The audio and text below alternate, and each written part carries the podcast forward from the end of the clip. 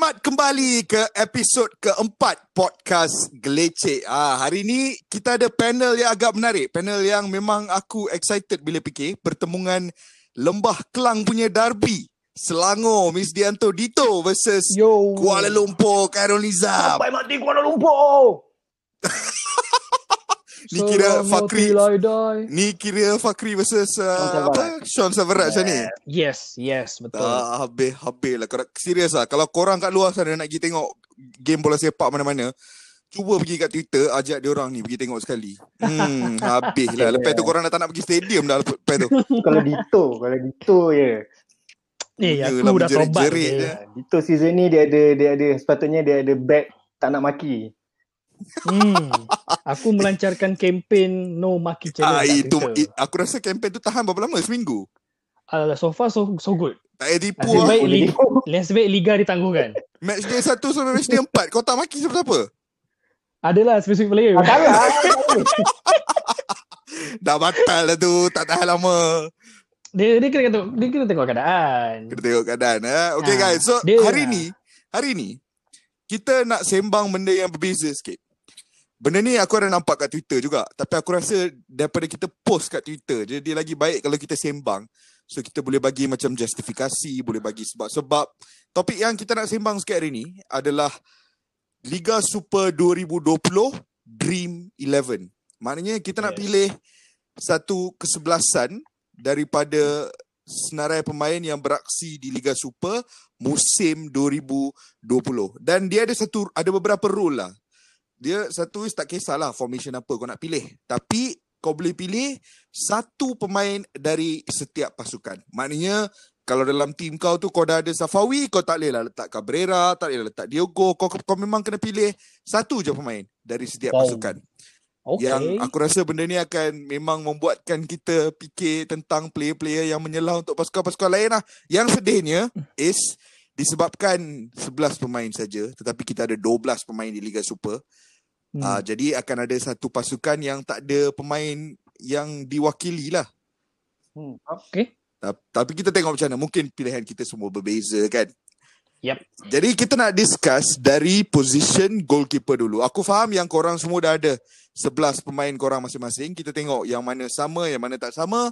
Dan uh, kita cuba bandingkan. Kita start dengan position goalkeeper dulu. Aku nak start dengan kau Dito. Siapa yeah. goalkeeper kau yang kau pilih ni? So far macam kalau dah saya dengan goalkeeper, kalau untuk goalkeeper ni kan sebab kita baru je main empat game. Ni suka juga apatah lagi dengan yang rule kita uh, guna pakai dalam uh, perbincangan kali ni kan. Ya. Yeah. Uh, bagi aku goalkeeper ni kalau aku boleh memilih uh, aku kena pergi dengan uh, Khairul Azhan lah bagi aku. Khairul Azhan Pahang? Uh, Khairul Azhan Khalid Selangor. Oh Selangor, sorry. Aku hmm. dah terlupa lah. Ingat Khairul Azhan Pahang lagi. Aduh, come on. Sorry lah, player-player Selangor ni semua tak ingat kadang-kadang. Ah, come on.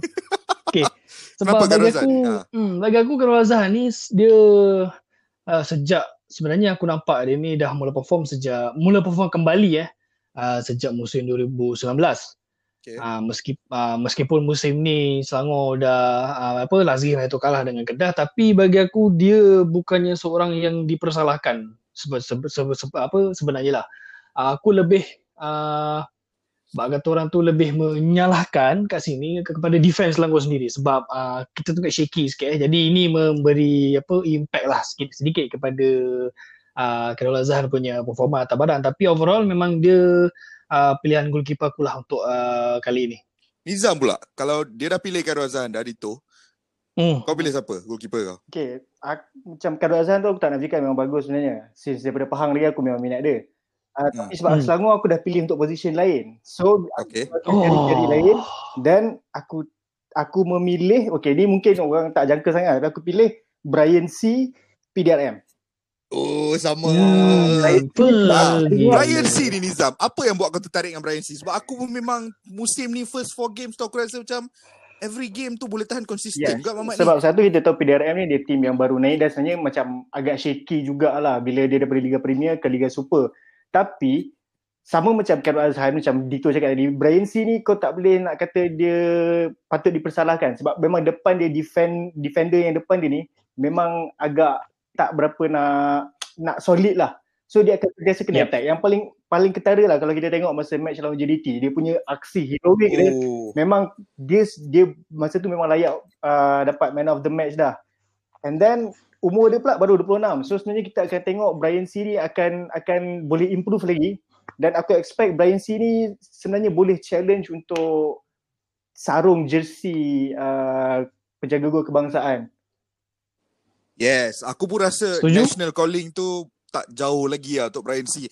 Ada dua benda menarik lah pasal Brian C ni kan. Satu is persembahan lawan J D T tu memang menarik lah. And yang membuatkan aku tertarik dengan skuad P D R M ni is Brian C ni hanya salah seorang daripada empat pemain profesional dalam skuad P D R M ni. Yang lain semua pemain-pemain yang semi-pro, yang bekerja sebagai polis juga, yang datang daripada akademi uh, P D R M. Tetapi Brian C adalah salah seorang daripada empat pemain. Aku rasa tiga lain tu pemain import rasanya. Uh, import yeah. rasanya. Maknanya pemain tempatan tu Brian C ni seorang-seorang je. And yang lagi menarik pasal Brian ni, dia ni ialah membesar melalui sistem Piala Presiden. Tapi lepas tu dia pergi melanjutkan pelajaran di Amerika Syarikat. Di mana dia belajar, aku rasa nak jadi civil engineer rasanya. And kat sana, dia main bola sepak untuk universiti dia. And kalau kita tahu, sistem bola sepak kat U S ni kan berdasarkan universiti masing-masing kan. So, dia main untuk universiti dia. And berdasarkan apa yang dia beritahu aku is, ada ramai pasukan yang memang berminat dengan kebolehan dia. Cuma satu je masalah.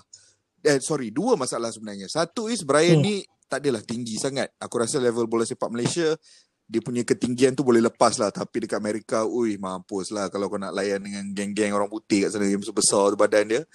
Lagi satu masalah is, yelah, pasukan ada slot import limited. Yep. Majoritinya oh. tak nak gunakan slot import untuk seorang penjaga gol. So, diorang, oh, diorang lagi rela pakai slot pemain import untuk macam penyerang ke. Sama macam kita lah. Kita pun mana ada goalkeeper import. Betul. Kita semua pakai untuk striker, midfield, defense. So, diorang pun tak dapat nak nak bagi ruang untuk Brian C bermain secara profesional. Jadi dibalik kat sini, dan kini aku rasa seperti yang Nizam kata lah, National Call Up tu tak jauh kalau momentum dia berterusan, assuming Liga kita sambung lah. Tapi kita bersembang dalam konteks Liga akan sambung lah. Kalau yep. momentum dia berterusan, aku rasa National Calling tu tak lama lah. Okay, defense pula. Defense pula, kita start dengan Dito. Kau, kau ada berapa yep. defender? Siapa defender pilihan kau? Aku ada tiga. Okay. Tiga defense. Uh, yang first pilihan aku is Anthony Golec, Perak. Ooh, Anthony hmm. Golec, okay. Yeah, kalau kita tengok macam uh, macam Anthony Golec ni uh, dia dia first timer kat Liga Malaysia, tapi dia bukan first timer kat Asia Tenggara. Okay. Maknanya uh, maknanya dia dah macam dia dah boleh baca, dia dah hafal lah macam mana apa uh, atmosphere, macam mana saingan kat Liga Asia Tenggara ni, sebab dia sebelum ni pernah main kat Indonesia dengan Badak Lampung. Hmm. So sedikit sebanyak benda tu membantu dia lah. Dan satu side note, ini uh, apa yang aku selalu tekankan, kalau pasukan-pasukan Liga Malaysia ni nak ambil pemain import, kita jangan pandang jauh sampai ke Spanyol sana lah, Euro, Euro Argentina ke, or Nigeria, et cetera. Kita just pandang dekat Liga sekitar kita je, kan? Kalau kita tengok macam um, Anthony Golec, dia dah ada pengalaman, so dia dah um, macam tak perlukan masa lah untuk nak settle down. So dia dah, dia dah boleh perform. Hmm, betul, betul. Ah, Nizam, hmm. I tak, sebelum tu, dua lagi defend kau, Dito. Dua lagi defend aku eh, kejap-kejap. Ah, mana note aku ni? Ah, okay. Ah, kat sini aku lebih ah, apa? Yang pemain pertahanan lain untuk tim aku is, bagi aku Elizeu lah. Elizeu P J City. Okay.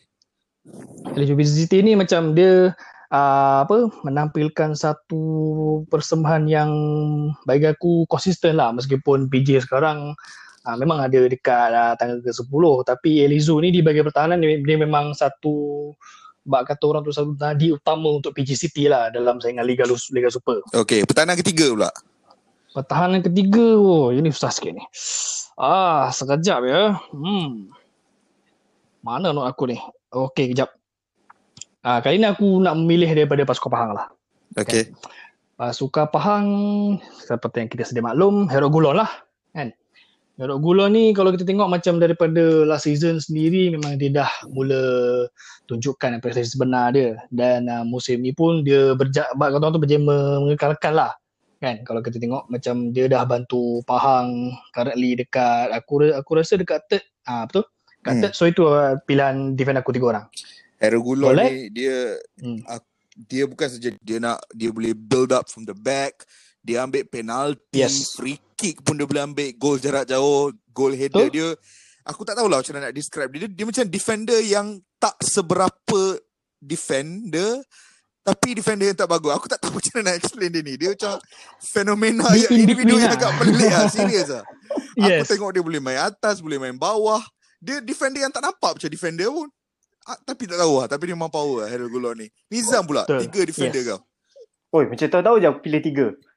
Eh, betul ke tiga ke empat? Tiga. Aku pakai tiga, tiga defender. Okay, okay, okay. okay. First aku terpaksa sambung, sambung apa Dito cakap sebab aku ambil Hero Gulon juga. Okay. Satu, macam kau kata lah, dia tak macam defender sebab dia, kita boleh katakan Khairul Gulon ni memang apa style modern defender lah, defender zaman sekarang yang kau tak, kau punya fokus bukan semata-mata bertahan sebab kau kena try build up game daripada bawah, kau juga kena cuba join attack. Dan Khairul Gulon ni aku suka sebab dia tinggi, jadi kalau set, apa situasi set piece, corner ke free kick ke, boleh cari kepala dia.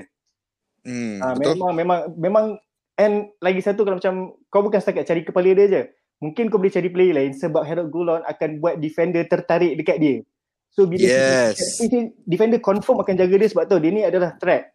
So akan membiarkan apa rakan sepasukan lain mesti open. Ha, jadi kat situ boleh main uh, tactical yang macam tu juga. Okay, untuk dua lagi, satu yang second ni negeri dah sama dah dengan Dito, cuma orang dia berbeza. Aku uh, aku ambil defender local Shahrul Saad. Shahrul Saad. Ha, Shahrul Saad sebab ni uh, aku bukan tengok just pada season ni. Aku tengok macam sebelum-sebelum ni juga. Shahrul Saad ni dia konsisten ada dengan Perak, bermain dengan Perak, dan untuk sekarang aku rasa dia antara the best defender untuk national team lah. Yang mana kalau kau kau set up team untuk national team, kau wajib letak nama Shahrul Saad ni. Uh, badak dia memang dia lain macam sikit untuk sebagai seorang defender yang main national team. And uh, pertahanan ketiga aku, aku ambil player Sabah. Uh, player Sabah, Rawilson Batuil. Ui, Rawilson. Yes, dia ni aku rasa dia ni pun antara player yang sedang meningkat naik. Baru umur dua puluh lima dan kita jangan lupa dia dapat lilitan captain masuk umur dua puluh tiga. So dia dah bersama Sabah ni macam since dua ribu, daripada Sabah under twenty-one lah sampai ke sekarang dia masih konsisten macam mana dia dapat bawa tolong Sabah daripada Liga Premier sekarang sampai ke Liga Super. Dan sekarang adalah antara pemain penting untuk Kurniawan Dwi Yulianto untuk set up team dia supaya dapat cuba kekal di Liga Super. Jadi Rawilson ni memang satu player yang sangat penting yang boleh, bukan dia adalah captain yang bagi semangat lah dekat rakan-rakan. So kena ada. So Rawilson yep. ni ah, jadi tiga defend aku adalah Khairul Gulon, Shahrul Saad, Rawilson. Solid, solid. Aku rasa memang pilihan-pilihan yang bagus lah. Aku ada Rawilson juga. Uh, sama macam Nizam, tapi aku ada empat defend. Satu is Wan Amirul Afiq. Aku rasa tak cakap banyak ah. Gol dia, aku rasa dia dah tiga gol dah season ni. Tiga ke dua gol dah. Hmm. Lain level lah. On form gila Wan Amirul Afiq Melaka musim ni. Aku ada Elizeu juga sama dengan uh, Dito. And uh, dekat left back ah, uh, daripada semua player J D T, player favourite aku sebenarnya adalah Corbin Ong. Player yang dia, dia punya level hmm. tu kalau lapan puluh peratus lah. lapan puluh peratus tu week in week out dia akan lapan puluh peratus je. Form dia tak pernah jatuh, form dia tak pernah ag- aggressively naik. Dia memang bagi aku antara pemain paling konsisten lah, Corbin Ong ni. Kita tengok bahagian tengah pula. Tujuh. Kita start dengan Dito. Siapa pilihan kau kat hmm. bahagian tengah? Berapa pemain dan siapa? Tengah aku ada empat pemain sebab aku guna sistem tiga empat tiga. Okay. Hmm. So untuk dua kat tengah tu, aku memilih pemain Terengganu, Azaniullah. Oh, itu hipster punya choice tu. Ah. Nah, ha, Azaniullah sebab kalau kita tengok macam Azali sebelum ni kita tahu dia start daripada okay. bench kan, tapi once dia uh, masuk sebagai pemain dan dia bagi satu balance kepada Terengganu tu tau, macam dia boleh dia boleh cover untuk Litak dan juga Sanjar ni untuk naik ke atas. Korang naik ke atas, aku cover ke bawah. Ha, tu macam tu sebenarnya role Azaniullah ni. Sebab tu dia boleh, sebab tu Terengganu dia mula tau, dia boleh buat comeback masa lawan Kedah tu kan, dia boleh buat comeback. Lepas tu Terengganu pun apa comeback juga masa lawan Selangor sebab kehadiran Azaniullah ni penting sebenarnya untuk cover macam apa semua pemain-pemain apa macam pemain macam Litak dan juga Sanjar ni lah kan. Ha, itu dia. Lepas tu one more untuk tengah dua orang tu aku mem- memilih eh cik memilih kau. Memilih pemain Sabah Azizan Rubi. Aku suka Azizan ni. Hmm, kalau kita tengok dia sama macam Rawilson tapi dia jenis yang underrated sikit tau. Ha, Kalau Rawilson kita tengok, kita tahu yang dia macam dia jadi captain, so dia menjer, menjer, yeah. menjerlah lah kan. Every puff abi, every apa, every matches memang dia akan jadi apa, bak kata orang tu satu tumpuan. Tapi Azizan ni dia sama juga macam Azaniullah, dia memainkan peranan penting tau sebenarnya. Sa, apa kalau kita tengok macam gol apa wonder goal dia yeah. tu kan masa orang Perak tu. Ha, itu aku tengok salah satu kelebihan yang dimiliki oleh Azizan, dia punya set piece tu. Aku ha. aku aku sebenarnya kesian itu, dengan Azizan ni sebab dia hmm. pemain yang memang seperti kau kata underrated. Dah aku rasa dah ada satu cap yep. lah untuk skuad kebangsaan dua ribu lapan belas dia lawan Cambodia kalau tak salah aku. Um, tapi hmm. dia masuk setup national team ni dalam masa yang salah.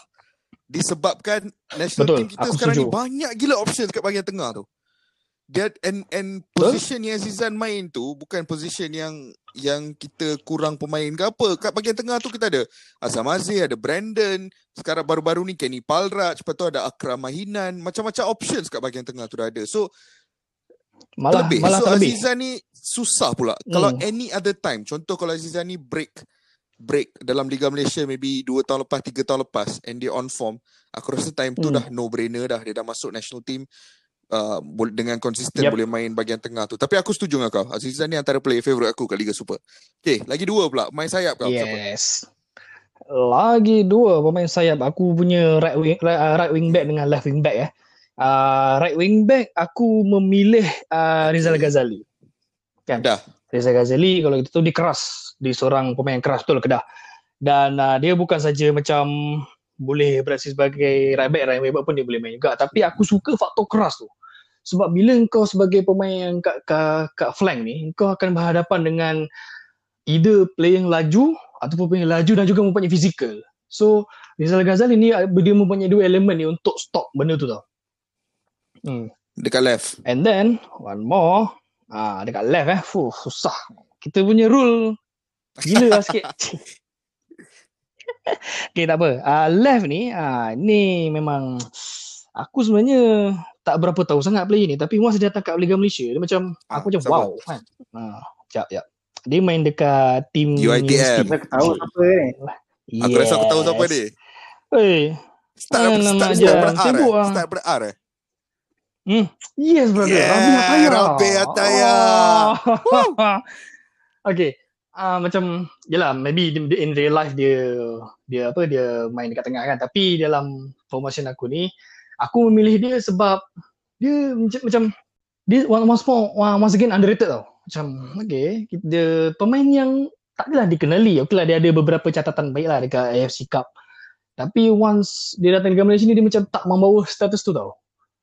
Dia lebih membawa apa professionalism dia ke kepada U I T M dan juga dia membantu U I T M dengan pengalaman yeah. yang dia ada. Selain itu U I T M pun bantu dia dengan segala fasiliti macam teknologi-teknologi yang U I T M ada ni. So it's a win-win situation for both player dan Rabih Ataya ni boleh. Aku sebenarnya terkejut tau. Macam mana U I T M oh. dapat convince Rabih Ataya untuk datang join diorang. Sebab Rabih Ataya ni bukan calang-calang kan. Main memanglah kurang dikenali di Asia Tenggara mungkin. Tapi dalam konteks bola sepak Asia, yes. terutamanya di bola sepak Timur Tengah, Rabih Ataya ni player yang dikenali. Dia beraksi dengan begitu konsisten untuk aku rasa pasukan Lebanon Al-Ahid sebelum ni. And Al-Ahid tu menang A F C yes. Cup. So so eh, yeah. Rabih Ataya main dalam final tu. And dia dia pemain yang begitu konsisten. Dan aku aku sebenarnya terkejut yang U I T M berjaya bukan saja yakinkan dia, tapi berjaya untuk apa afford dia punya gaji. Sebab aku pendapat aku lah pemain yes. macam Rabih Ataya ni mesti demand tinggi juga. Tapi the fact that yes. pemain macam Rabih ni dapat fit dalam U I T M punya budget, memang seronok lah. Bila diorang announce signing Rabih ni, aku dah macam weh serius lah. And memang tak disappointing lah. First few games Liga tu gila lah dia punya performance. hmm. Rabih Ataya. Nizam, yes. kau punya pemain pula bahagian tengah. Aduh, masalah Dito dah curi seorang player aku. Siapa? Rabih ke? Rabih lah, aduh. ah, Aku rasa semua Rabih, Rabih ada dalam selection aku ke. Semua orang kena curi punya Rabih ni. Rabih ni kita kena pilih satu player pada setiap team kan. So Rabih Ataya ni macam pilihan yang macam no brainer lah kalau kau nak tengok setiap team punya kan. Kalau kau check-check U I T M kau mesti akan pilih Rabih Ataya lah. Macam okay, uh, hmm. bagi aku macam Rabih Ataya ni sama macam apa Dito cakap. Dia dia membantu sebab kita tahu U I T M F C ni dia build team dia guna player-player yang mahasiswa. So bila ada pemain macam Rabih Ataya ni akan mengajar diorang professionalism. Dan yang paling best sebab player-player U I T M ni mahasiswa, yes. Jadi diorang ni kira macam tak besar kepala, senang sikit kau nak bentuk. Dan bila ada pemain macam Rabih Ataya ni untuk mengajar diorang macam mana untuk jadi pemain profesional, itu satu benda yang bagus. Dan aku rasa Rabih Ataya juga kalau bukan dengan U I T M, mungkin uh, dia boleh buatkan U I T M ni jadi satu stepping stone dia untuk memikat tim-tim lain di masa depan. Sebab kita tahu uh, dia sekadar loan sahaja. Dia bukan dibeli oleh U I T M tapi dia loan. So uh, kita tak tahu mungkin season depan dia mungkin akan main dengan tim yang lebih mantap dan mungkin dia akan tolong mantapkan lagi tim tu. Okay, tu aku... Tim yang lebih mantap? Maksud ya, kau Perak ke? Tak, mungkin macam bila K L main. Dia main K L lah. Dia nak main tak iyalah Nizam. K L main Liga Perdana Nizam. Tak masuk discussion ni pun. Okay. Uh, bro, we, bro, we dia nak cakap pula ni. Super, not Liga Perdana. Okay, okay. Next, okay. next player. Uh, okay, ni belah kiri pula. Aku dua yang tengah aku simpan dulu. Yang belah kiri aku, dia ni sebenarnya lebih kepada pilihan yang aku kata pilihan sentimental lah. Sebab dia... Sebab season ni baru berapa game. So nak kata betul-betul mantap ataupun betul-betul memikat tu tidak, belum sampai lagi lah kot. Tapi okay, player ni aku ambil sebab masa dia dengan Felda dulu. Hadin Azman. Ooh, ha, Hadin Azman yes. aku kena ambil. Sebab dia ni seorang player yang macam, kalau dengan Felda dulu dia macam Ronaldo lah. Kalau dia masuk kau tahu bila bola kat kaki dia kau tahu dia akan boleh buat something. Kita tengok macam masa dia main qualifying uh, Asian Champions League pun dia nampak masa awal, masa first qualifying tu dia nampak dia punya bisa dia tu. Hadin Azman ni macam bila attack tu memang sedap. Dia seorang winger yang betul-betul mantap lah. Tapi tak tahu bila dia main national team dia tak nak, dia menjadi tak, tak menjadi sangat. Tapi dengan main dekat Liga Malaysia dia mantap betul Hadin Azman ni. Aku minat betul. Dah lama aku Ad- macam kalau kalau lah dia ni boleh betul K L mesti best. Tapi Hadin Hadin Azman aku rasa macam kesian kat dia sebab dia hari tu aku ingat lagi lah masa lawan Indon tu lah Hadin Azman masuk dalam skuad Malaysia hmm. and then okay, diturunkan menentang Indonesia di Jakarta Gelora Bung Karno. Tapi game tu first tiga puluh yep. minit tu dipunya lah dia yeah. struggle, tak dapat nak buat apa. Aku rasa dia time tu influence sangat dengan apa atmosphere kat Gelora Bung Karno tu, dia jadi macam intimidated, last-last kena sub keluar yeah. And lepas tu dia terus dia terus kena drop tu lah. National team. Sejak tu dia tak main lagi national uh, team. Masa dengan Kedah ni ini masa hmm. dia sebab dia dah main dengan team yang level atas sikit daripada Felda. Bukan bukan nak bukan tak menghormati Felda, tapi kita tahu kalau kita compare Felda dengan Kedah, Kedah is way better than Felda. So ini masa dia kalau dia boleh tunjuk dia punya bakat dengan Kedah, rasanya tak ada masalah untuk dia dapat balik uh, dipilih oleh Tan Cheng Ho untuk national team. Okay, dua lagi yang tengah uh-huh. uh, yang ni player Selangor aku kena pilih dan aku rasa ni player favourite Kish juga dulu, Brendan Gan. Yeah, uh, Brendan Gan. Mesti, mesti, mesti bila Brendan ni masuk Selangor, Kish mesti remuk hati. Sakit yeah. hati sampai sekarang. Sakit Brendan ni dia, so Brendan hati ni macam ber- dia engine lah untuk tim aku. So dia ni, dia rajin, kita kita boleh tengok dia memang rajin, turun naik, attack boleh, tolong defend boleh, physical ada, fitness ada, betul dia player yang betul-betul professional. So no brainer lah untuk aku untuk aku tak pilih si Brendan Gan ni, mesti kena pilih punya dalam tim aku. Okay, yang last kali uh, midfield aku, okay ni pun sama macam kes Hadin, dia ni lebih pada pilihan yang aku pilih berdasarkan prestasi season-season sebelum ni dengan tim lama dia yang sekarang dah jadi Selangor dua, Romel Morales.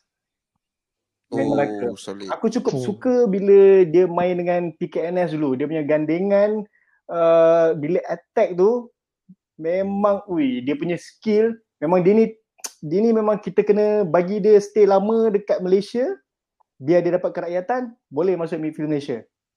Tapi korang tak rasa ke macam Romel Morales Juh? musim ni ah dia dah macam put on a bit of weight sikit. Ya, dia dia nampak berisi sikit. Aku rasa macam kan dia nampak berisi nampak. sikit kan, sedikit lah, bukan nak kata apa, dia masih lagi influential, dia still lagi pemain yang bagus untuk Melaka. Cuma aku macam perhati sikit lah masa dia balik pre-season tu, eh ini macam muka lain sikit ya, ni. Dia macam ni sikit, harap-harap P K P ni dia ni lah dia bersenam lebih sikit. Ada satu cerita menarik lah pasal Romel ni kan, dulu aku pernah sembang dengan Nick uh, Nick Swirat, ah. and Nick pernah cakap aku masa P K N S dulu, Romel ni memang anak kesayangan Raja Gobal lah. Dia kalau datang training lambat sikit pun Raja bagi lepas. Ah, macam tu lah. Dia memang suka gila kat Romel sebab dia rasa Romel ni pemain time tu kan Romel kan datang bola sepak Malaysia masa dia muda uh-huh. kan. Dia betul-betul muda.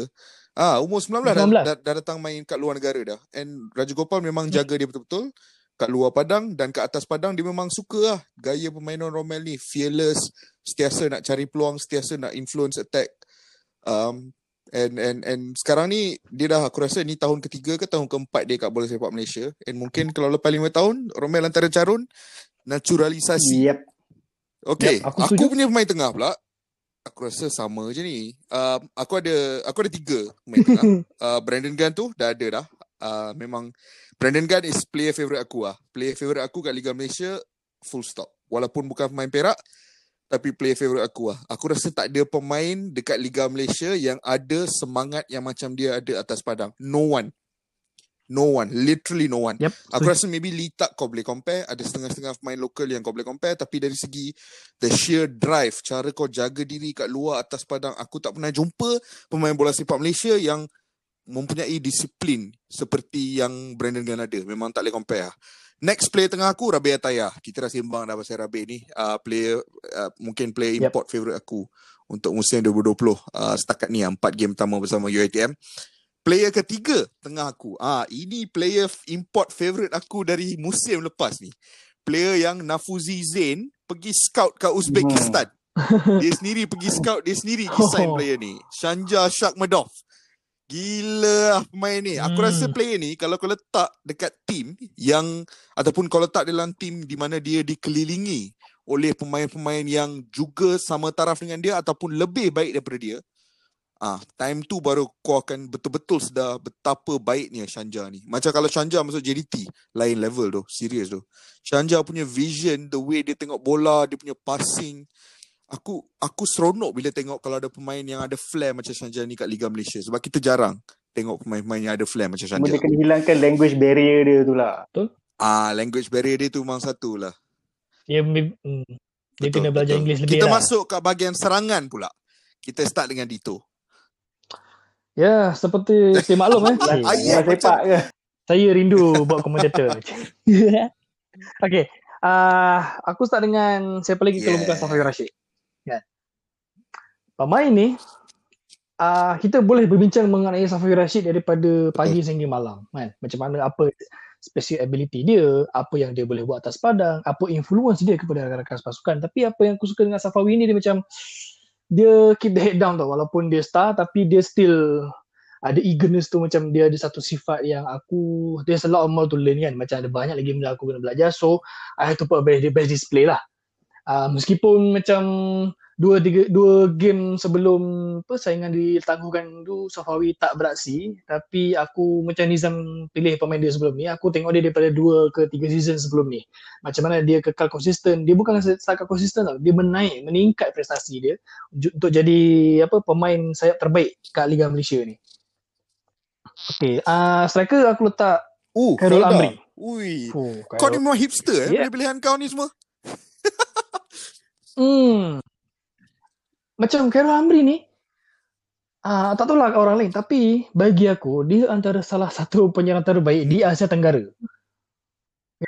Walaupun contohlah dia dia tak se-famous Bambang Pamungkas, dia tak se-famous Terasi Dangda, dia tak se-famous uh, Lee Chong Win, no, no Alam Shah ke? Tapi uh. no Alam Shah sekalipun de- dekat Singapura, tapi dia punya ability tu, dia punya konsistensi dan juga dia punya insting sebagai striker memang deadly weh. Kalau kita tengok sejak dia tiba kat Felda, eh, dia datang kapasiti pemain import Asia Tenggara. Satu pemain, satu kota yang pasukan selalu lepas pandang, selalu jadi macam tak muat je. Tapi kalau Amri ni berjaya buktikan dia, walaupun atas kapasiti pemain Asia Tenggara, tapi dia boleh perform lagi bagus daripada pemain import lain kat Felda. Dia punya work ha, rate lah. Aku suka, aku suka Khairul Amri punya work rate. Dia non-stop yes. running, tak pernah slow down. Yes. And And mungkin macam mana kalau kita gelarkan kan, kalau kita gelarkan Litak ada ha, dua betul. jantung, macam itulah Khairul Amri di bahagian tengah. Dia akan kejar bola, dia akan pergi mana bola tu macam pergi kan, dia akan kejar, and dia akan cuba nak makan bola. Macam Felda ni di mana ha. kau selalunya perlu beroperasi tanpa bola sebab bukanlah tim yang begitu dominan. Dalam tim yes. Siti Felda ni memang sesuai yes. sangatlah ada striker macam Khairul Amri. Dia tak payah jadi target man, just yes. one, one touch, touch lari, one touch lari macam hmm. tu je, efektif. Hmm. Ya, yeah. seorang lagi orang kau. Betul. One more. Ucik Akbar. Akbar, Melaka. Melaka. Yes. Aku mula perhatikan Ucik Akbar ni masa dia main dengan P D R M musim lepas dia dalam single Liga Perdana eh. Dan uh, lepas tu transisi dia daripada Liga Perdana ke Liga Super ni uh, meskipun Melaka dia apa ada goyah sikit, lepas tu potong mata lah. Tapi bagi aku Ucik Akbar ni salah seorang pemain Melaka yang menyerlah dalam pasukan Melaka itu sendirilah. Kalau kita tengok macam sebelum ni sukar tau untuk penyerang Liga Perdana nak perform kat Liga Super kan, yes, macam Casagrande betul. Dulu tak baru menjadi, tapi Ucik Akbar ni dia berjaya konsisten dengan, dengan Melaka. Ucik Akbar memang striker yang tahun ni hmm. deserve lah untuk main dekat tim yang lagi besar macam Melaka ni. Tahun lepas yes. P D R M pun aku rasa memang Setuju. rindu lah dengan Ucik Akbar. Okay, Nizam pula, yes. kau punya penyerang. Ya, yeah, aku pun ada tiga penyerang. Dua daripada tiga tu dah sama pula dengan Dito. Eh, serius lah. Siapa? Eh, satu yang memang obvious sekali lah. Kita memang Zah. tak boleh lah tak ada dia ni. Safawi.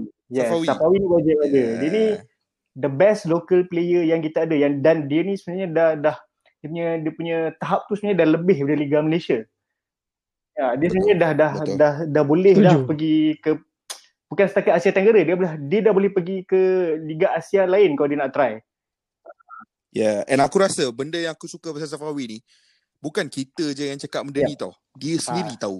Dia sendiri tahu yang dia pemain hmm. yang begitu berkualiti, dan benda tu lah yang membantu dia kat atas padang. Dia ada macam same level of arrogance yeah. yang macam ah, Safirai yeah. ada tu, yang membuatkan dia, dia bagus. Macam ni lah, macam yeah. dia tahu diri dia bagus. Setuju. Tapi yang paling ha. bagusnya adalah bukan setakat dia tahu diri dia bagus, tapi dia tunjukkan kebagusan tu bukan setakat di atas padang, tapi juga di padang latihan. Sebab tu betul. Kita Dito cakap yes. tadi, setiap season kita tengok hmm. dia semakin meningkat naik. Dia bukan taraf tu je. Setiap season kita akan cakap, wow, ada lagi rupanya dia punya skill lagi. Oh, lagi. Yeah, make sense. Setiap kali bila bila macam contohlah masa first masuk dia belum uh, masa dengan J D T mungkin di Liga Super. Lepas tu bila dah masuk ke kelayakan hmm. Champions League, dia tunjuk pula kelayakan Champions League. Dah masuk ke group stage Champions League pun dia tunjuk juga. Memang kita nampak lawan tim kuat mana pun, dia boleh tunjuk yang dia ni ada bakat yang dia boleh pergi jauh. So aku aku teringin sebenarnya kalau tahun depan, kalau kita buat lagi podcast ni, nama Safawi dah tak ada dah sebab dia dah main liga lain. Itu harapan, itu serius harapan aku. Tapi dia kena dapat ha, offer dulu lah. Dia ha. kena dapat offer yang setimpal lah sebenarnya. Sebab J D T pun akan kehilangan player yang konsisten macam Safawi okay. ni kan. Second, siapa lagi dua penyerang kau? Yang Nizam? Attacking aku adalah macam uh, sama juga macam Dito, Khairul Amri, Felda. Khairul Amri ni dia uh, kalau masa Malaysia lawan Singapura, dua player yang cukup aku benci adalah Shahrul apa Shahrul Saad dan juga Khairul Amri.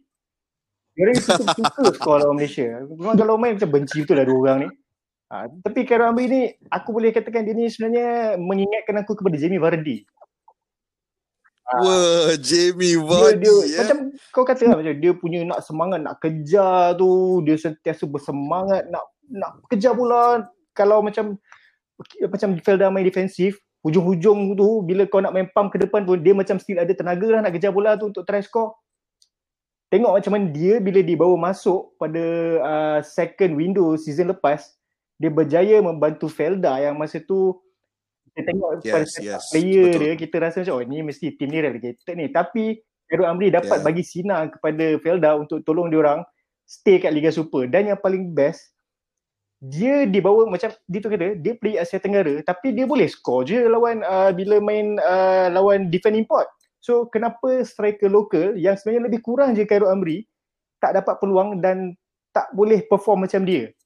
Atau mungkin kerana tak yeah, ada peluang. Kita kita memang yeah. nak kena ada striker yang macam uh, dia. Dan season ni Khairul Amri jadi lebih penting sebab Felda dah tak ada ramai player-player yang uh, berpengalaman macam Hadin Azman dah pergi Kedah, Nur Azlan dah pergi Melaka. So season ni dia lebih vital lah kepada Felda.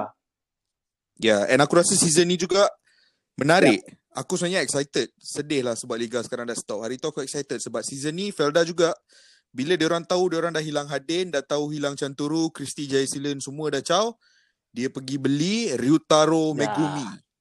Pemain Jepun yang sebelum ini partner oh. Khairul Amri dekat Tampines Betul. Rovers. Nizam Jamil ni pun yes. smart. Dia tahu macam mana kita dia tahu yang Khairul Amri sumber utama gol dia, jadi dia kena fikirkan cara macam mana nak macam bagi api semula kepada sumber yes, utama gol. Ini sayangnya dia lambat sikit, lambatlah yeah. datang Liga Malaysia. Dia dah pernah main Liga Indonesia, Liga Singapore. So macam agak pelik lah kenapa tak ada team yang nak ambil dia untuk slot player Asia Tenggara sebelum ni. Sebab ni pun dah kira hujung-hujung hujung-hujung career dia lah. So tak tahulah berapa lama lagi yang dia akan main dengan Felda. Last yeah. kali pilihan aku adalah Dominic hmm. Terengganu. Dominic Da Silva. Dia dia datang dengan satu beban sebab dia kena menggantikan tempat Kipre yang dah jadi satu bagaikan hero untuk Terengganu. So dia datang dengan satu beban yeah. lah di mana mm. player, apa fans Terengganu mesti akan bandingkan dia dengan Kipre. Adakah dia mampu jadi sebagus Kipre? Ha, tapi dia dah tunjuk yang aku rasa dia lain sikit daripada Kipre. Kipre dia punya corak mainan berbeza dengan Dominic. Dominic ni aku rasa dia lebih fizikal dan lebih dominan. Kira macam aku rasa dia lebih kuat lah. Kalau macam dalam dalam kotak tu aku rasa dia boleh tolak je defense semua ke tepi. Yeah, dia macam lebih kepada yeah, target man lah. Tapi dia still boleh juga kalau macam kau bagi dia nak, yeah. nak suruh dia dribble pun still boleh lagi. Dia mungkin tak selaju Kipre tapi dominan dia mungkin Dominic ni lebih sesuai dengan Nafuzi ball.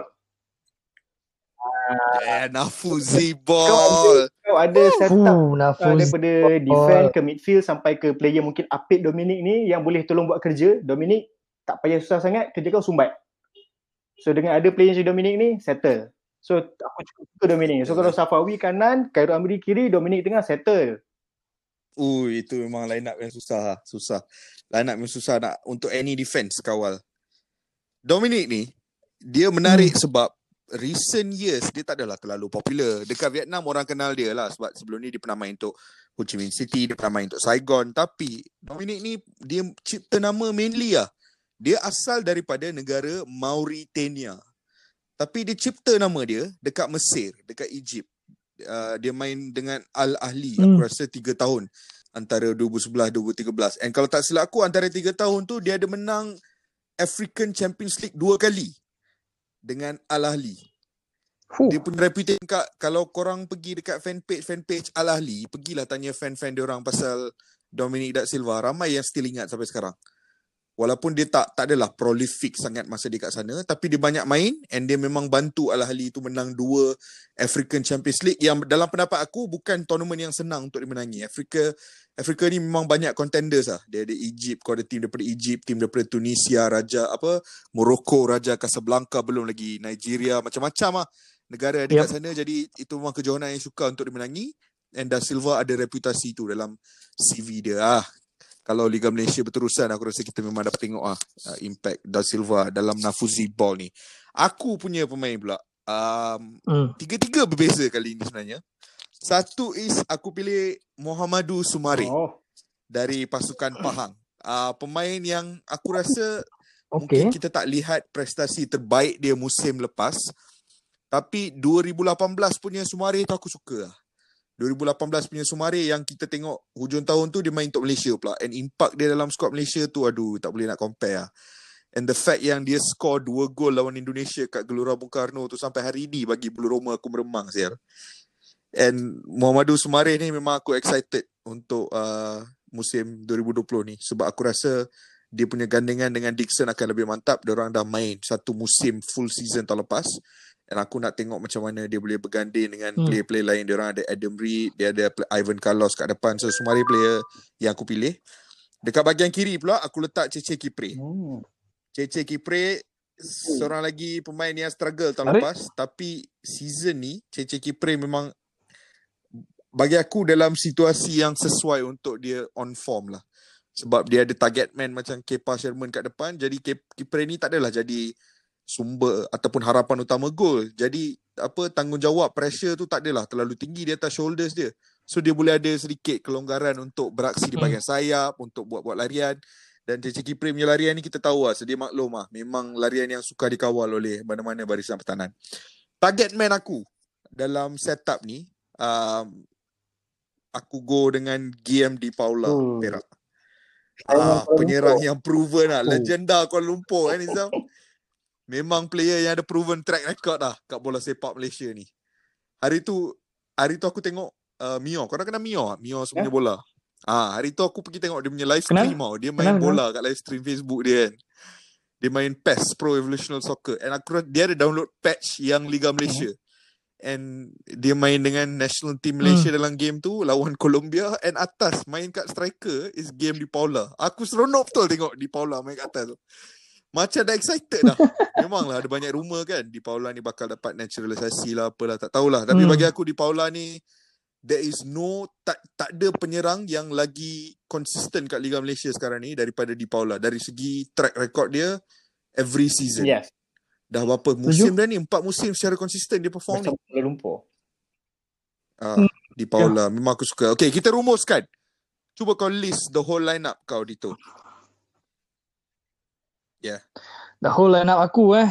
Hmm, kejap, kejap. Alright. So, di okay. penjaga gol aku ada Khairul Azhan untuk Selangor. Di baris pertahanan ada tiga pemain. Anthony Golec untuk Perak, Hero Gulon untuk Pahang dan okay. Elizeu untuk P J City. Di tengah pula ada empat orang, Rizal Ghazali Kedah, Azizan Rubi Sabah, Azaniullah okay. Terengganu dan Rabih Ataya U I T M. Dekat striker pula ada Safawi Rasid J D T, Khairul Amri Felda United dan juga Ucik Akbar. Okay, aku list aku punya dulu. Uh, aku ada Brian C, penjaga gol. Formasi yep. aku empat tiga tiga. Di bahagian sayap um, kanan, Wan Amirul Afiq Melaka. Pertahanan tengah, Elizeu P J City dengan Rawilson Batuil Sabah. Left back, Corbin Ong, J D T. Kat bahagian tengah ada tiga orang, Brendan Gan, Selangor, Rabih Ataya, U I T M dan Sanjar Shakhmedov, Terengganu. Kat bahagian serangan pula, tiga lagi orang, Mohamadou Sumareh, Pahang, Cheche Kipre, Kedah dan juga G M de Paula, Perak. Kau punya, okay, Nizam? Aku punya uh, goalkeeper, Brian C, P D R M, Hero Gulon, Pahang, Shahrul Saad, Perak, Rawilson Batuil, Sabah. Lepas tu, empat orang kat midfield, Hadin Azman, Kedah, Brendan Gan, Selangor, Uh, Romel Morales, Melaka, Rabih Ataya, U I T M. Tiga yang kat depan pula, uh, Khairul Amri, Felda United, Safawi Rasid, J D T dan uh, target man aku, Dominic Da Silva. Dan aku nak tim aku ni dimanage oleh Nizam Jamil. Eh, aku pun nak Nizam Jamil tu sebenarnya. Kalau tak Nizam Jamil, Nafuzi. Ha, Nafuzi. Aku, nak aku rasa ni, ini boleh jadi topik seterusnya nanti ni. Hmm. Topik jurulatih-jurulatih muda yeah. kan Liga Malaysia eh. Ya, yeah, itu itu kita set aside untuk next topic ah. Yes. Aku nak ucapkan thank you guys. Aku tahu uh, ini agak lewat and kita tengah bulan Ramadan ni, jadi korang dah puasa, buka puasa, sembahyang tarawih semua, tapi korang sudi join juga. So thank you Nizam, no Dito. Okay. And uh, korang yang mendengar thank ni, pergilah follow kita orang dekat Instagram and Twitter. Kalau ada apa-apa cadangan, ada apa-apa feedback, bagi je kat kami. Kami akan memang ambil segala pandangan korang dan pergunakan untuk memperkasakan konten dan memperbaiki kesilapan-kesilapan ataupun konten-konten yang kita nak produce untuk korang. Jumpa lagi di episod seterusnya. Bye.